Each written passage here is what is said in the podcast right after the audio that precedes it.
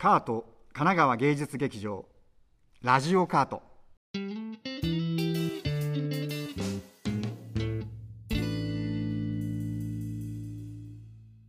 こんにちは。カート神奈川芸術劇場芸術監督の長塚圭史です。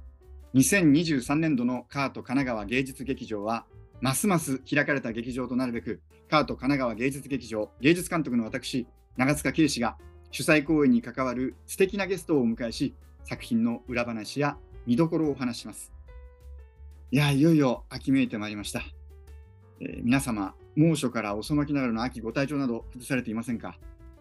えー、私はあの9月にですねなんと体調をあの崩してしまいましてそのために予定していたアメリカの時計のアフタートークに出演できなくなるということもありました。本当に楽しみにしてくださった方々、大変申し訳ありません。あの何かまた、うん、このラジオカートでも何かそういう作品について、まあ、僕もあの芸術監督に就任して以来、えー、いろいろな作品に携わってきたんで、なんかそういう作品についてもおしゃべりする機会なんかもいずれ設けられればなというふうにあの僕の中では思っております。えさて、えー、本日も素敵なゲストを、えー、お招きしております。では、まず本日のゲストのご紹介をお願いします。パート神奈川芸術劇場広報です。作品と杉原さんのご紹介をさせていただきます。シェルは人間の形とは何かをめぐり、様々なエピソードで現代に生きる私たちを投影する作倉持豊演出杉原邦夫の注目の2人が初タッグでお送りする現代を舞台に得意な人間が存在する不思議な世界を描く青春ファンタジーです。杉原邦夫さんのプロフィールをご紹介させていただきます。演出家、舞台美術家、2004年、プロデュース公演カンパニー、国を立ち上げ、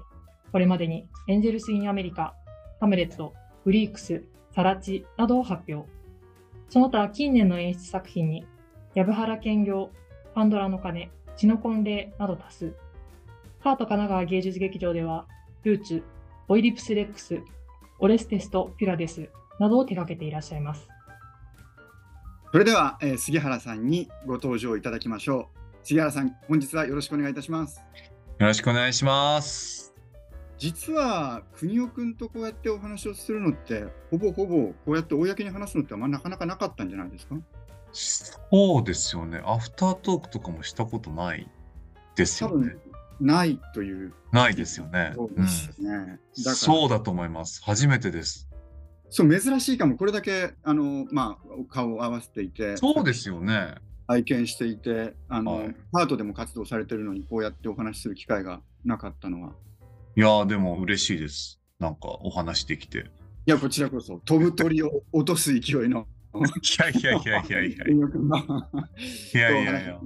でもあのだから今日ちょっとそんなこともあってあの短い時間ではあるんだけれどもその杉原邦夫のちょっとルーツというかそういうところもちょっとお尋ね最初にお尋ねしながらあの作品の少し聞けるといいなというふうに思ってるんですけどはいお願いしますあのいろんなところで話してると思うんだけど、稽古初日にもね、スタッフ、キャストの皆さんにお話しされてたけど、なんか、あの国尾君はもともと演劇と関わりなかったんだけど、高校の文化祭が起爆剤みたいな話があって、これちょっとぜひ聞かせてほしいなと。いや、国尾君がなぜ演劇に走ったかって話を、ちょっとこれ、ラジオカード聞く皆さんにも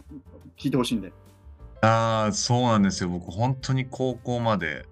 演劇っていうものをやったことがなくてですね。あのー県立の神奈川県立鎌倉高等学校という江ノ電で行くところの高校に僕は通ってたんですけど、僕はあのー鎌倉高校が学校行事にすごく盛んだっていうことがまあ有名だったんですけど、うん。あの学校行事がまあ中学校の時から好きで、うん、それをするために鎌倉高校に行きたいって思って、うんうん、で勉強頑張ってはい、で学外受験してまあ受かってっていうところからまあ始まっていて、うん、なので僕はその鎌倉高校に学校行事をするためにそもそも入っていて。聞いたことないけどねそんな人。いやそれは本当さすがにないです。学校行事のために高校を選ぶ人は僕初めてです。そうですよね。なかなかいないと思うんですけど、それぐらいなんか本当にその学校行事が盛んな高校に行きたかったんですよね。そのそれだけ夢中になる学校行事というのは文化祭とかそういうものですか？文化祭ですね、主に。文化祭、体育祭。体育祭も、なんかその、あの、なんていうんですか、応援合戦とか仮装っていう、まあ、あの、なんていう競技があって、その仮装っていうのは校庭で、なんかその、例えば、オズの魔法使いとかそういうこう、童話とかを、なんていうんですか、みんなでこう、校庭で、グラウンドでこういうのを表現するんですよ、音楽と。おおなるほど、すごいね。あと演劇的なやつ。うーん。そういうこともす好きだったんで、主には文化祭、体育祭で、あと合唱祭も好きだったし、球技大会とかも、なんかこう、クラ T とか、クラス T シャツとか作って、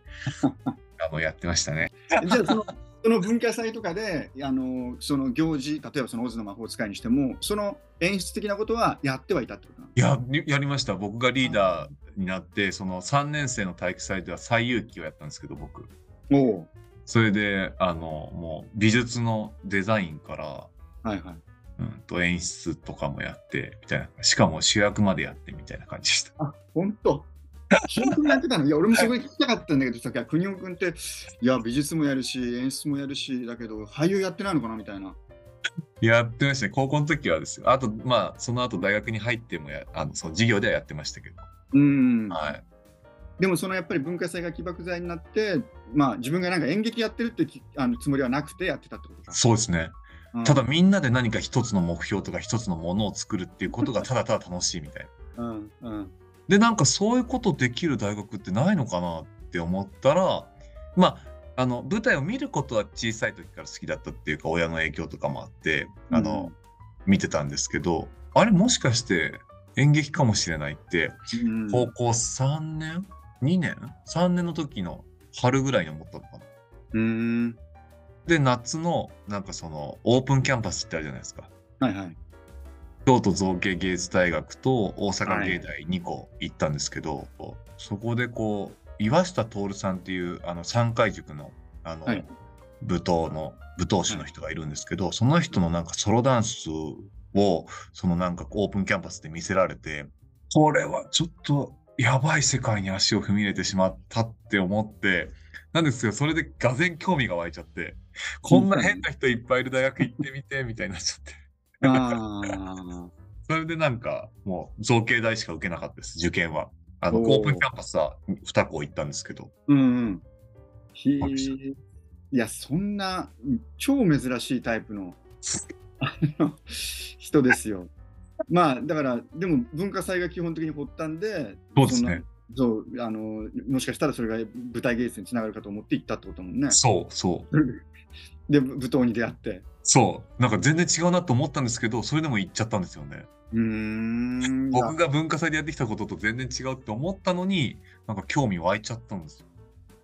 実際にそれで、まあえっと、京都あの芸術造形大学入って映像舞台芸術学科はいに、はいあの入ってそれでそのその後はまあどどういう出会いがあったっていうか何が杉原邦夫君に起こ起こったんですか、まず、学科長の太田省吾に出会ったんですけど、うん。あの、沈黙劇というね、まあ、はいはい。セリフを一切喋らず、すごくゆっくりしたテンポでやる劇をやってらっしゃるんですけど、それのなんか授業で、スタジオ21っていう授業で使う、まあ、小劇場スタイルのスタジオがあるんですけど、そこをただただ2時間、2コマ、2時間以上かな、ゆっくり歩かされて、ん？これが演劇なのか？みたいな。うんうん。だから、文化祭をやろうと思って入った杉原少年は、青年は、うん。あの本当にこう前衛劇に出会いまくってそれこそ、えー、と松田正隆さんとかはい。川村武史さんとか、は いまあ、宮沢明夫さんとか、はい。そして岩下徹さん山田節子さんなどがいらっしゃる。あと神瀬秀夫さんもいらっしゃったその時。みたいなところに入ってっちゃったんでもう頭ぐちゃぐちゃでした最初。で本気で失敗したって思いました一回。俺ちょっとが思ってる違うぞと、際じゃないって。うん全然なんかそういう催し物やる感じじゃないぞと。なるほど。でもすごいけどね、本当にその面々というか、まあ、そうですねさんをはじめとして、そんな、なかなか入らなきゃ出会うことが、ものすごい時間をかけないと出会うことのできない、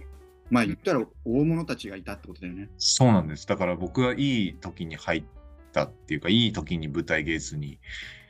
なんか変なというか、いいというか、出会い方をしたなって思いますね。ううんんで、そこからまあやめようと思っても、強烈にそのあの舞台芸術に惹かれていったっていうのは、まあ様々あるだろうけど、まあ、あえて言うなら、どこがその芯となってったんだろ最初はただの負けず嫌いでした。う。なんか入ったからで自分でここ行きたいって親にお願いして入れてもらった入った大学だからなんかこれぐらいで負けてたまるかみたいうん。な 本当にまあ負けず嫌いなんで僕もともとが。だからん。そういう本当に最初は根性論みたいな感じでした。いやいや俺もう入ってからには4年後に1番になって1番っていうものが何かわからないけどとにかく1番になって出てやるぐらいの感じでちょっと思い直してそれですごく勉強を始めたんですよね。こう僕は舞台芸術を知らなかったからで周りの子は高校劇やってたりとかみんなが「あ太田翔吾だ」とか言ってて「いやいや誰だよこのおじさん」みたいな感じだったんですけど僕なんかは。なんですけどやっぱその人たちに負けたくないって思ってしまって、うんそこから自分で勉強したり、まあ、舞台見に行ったり本読んだりっていうことをしていってしまったんですね。うーん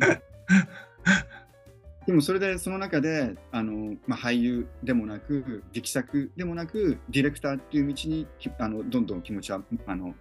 向いてったってことなのかな？そう、でももともと、その、僕、絵が好きだったんですよ、絵描くのが。で、最初、本当に舞台美術家になろうと思ったんです、最初は。なるほど。なんですけど、そのいろんな舞台見る見るうちに、その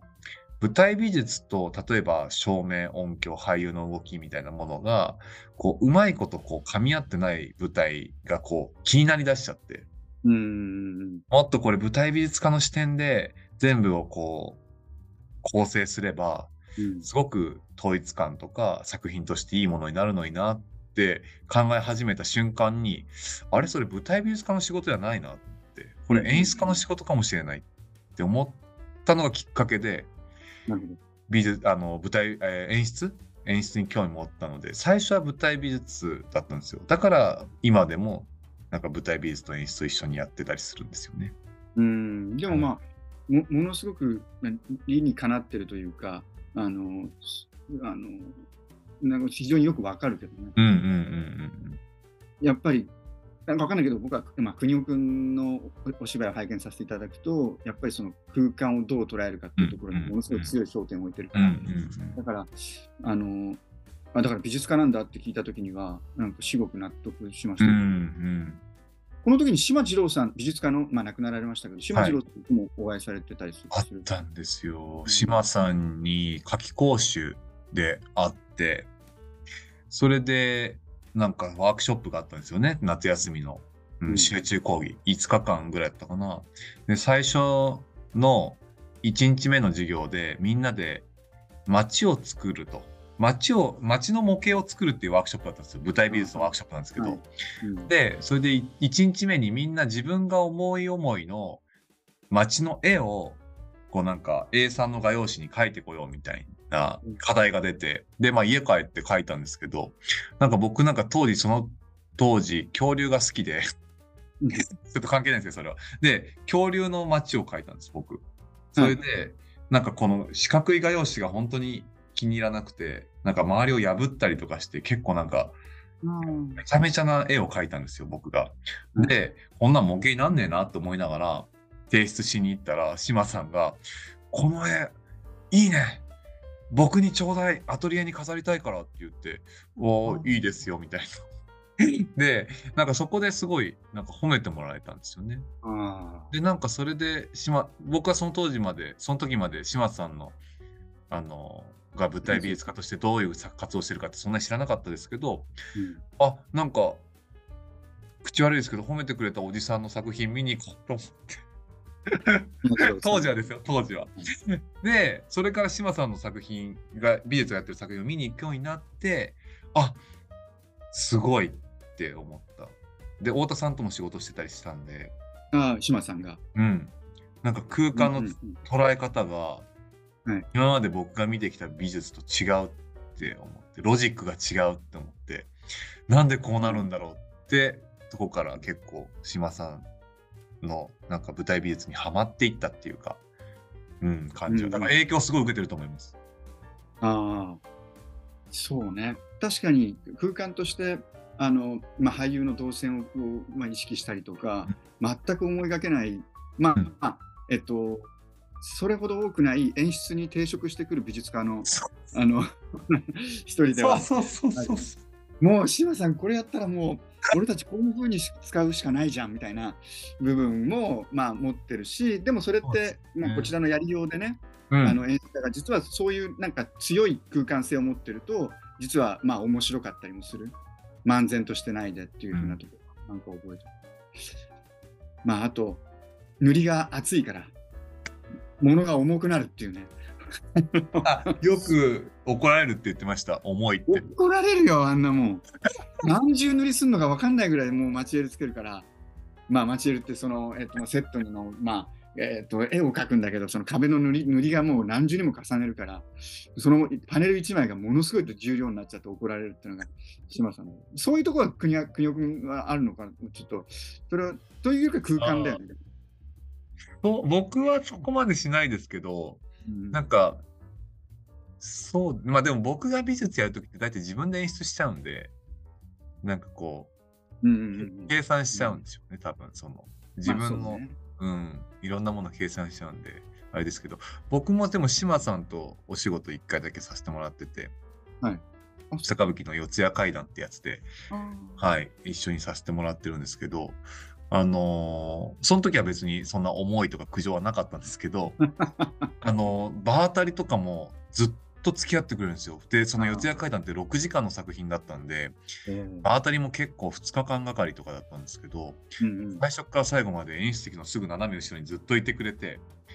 で、国岡君、あそこはね、こうした方がいいんじゃないかなとか、で、僕も島さんにここどうしましょうとか言うと、すごい相談に乗ってくれながら、ずっと場当たり付き合ってくれる。あ、こんな、ここまでやってくれるんだって、すごい、なんか感動したの覚えてますね。うん。これはもう間違いなく島さんが国尾君にものすごい期待とあの、うん期待をしてたんだと思う。うんなかなかそうならないですよ。もちろん美術家はね、あの場当たりは来てくれますけどね、もちろんね。国うんだけど、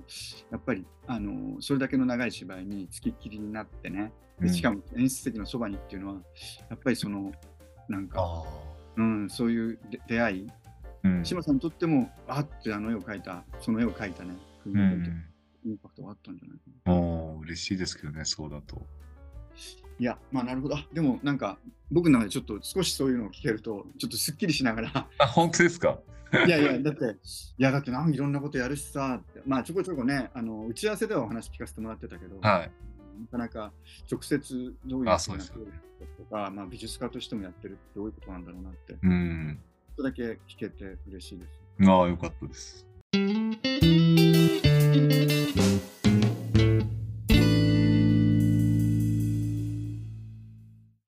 カート神奈川芸術劇場広報です。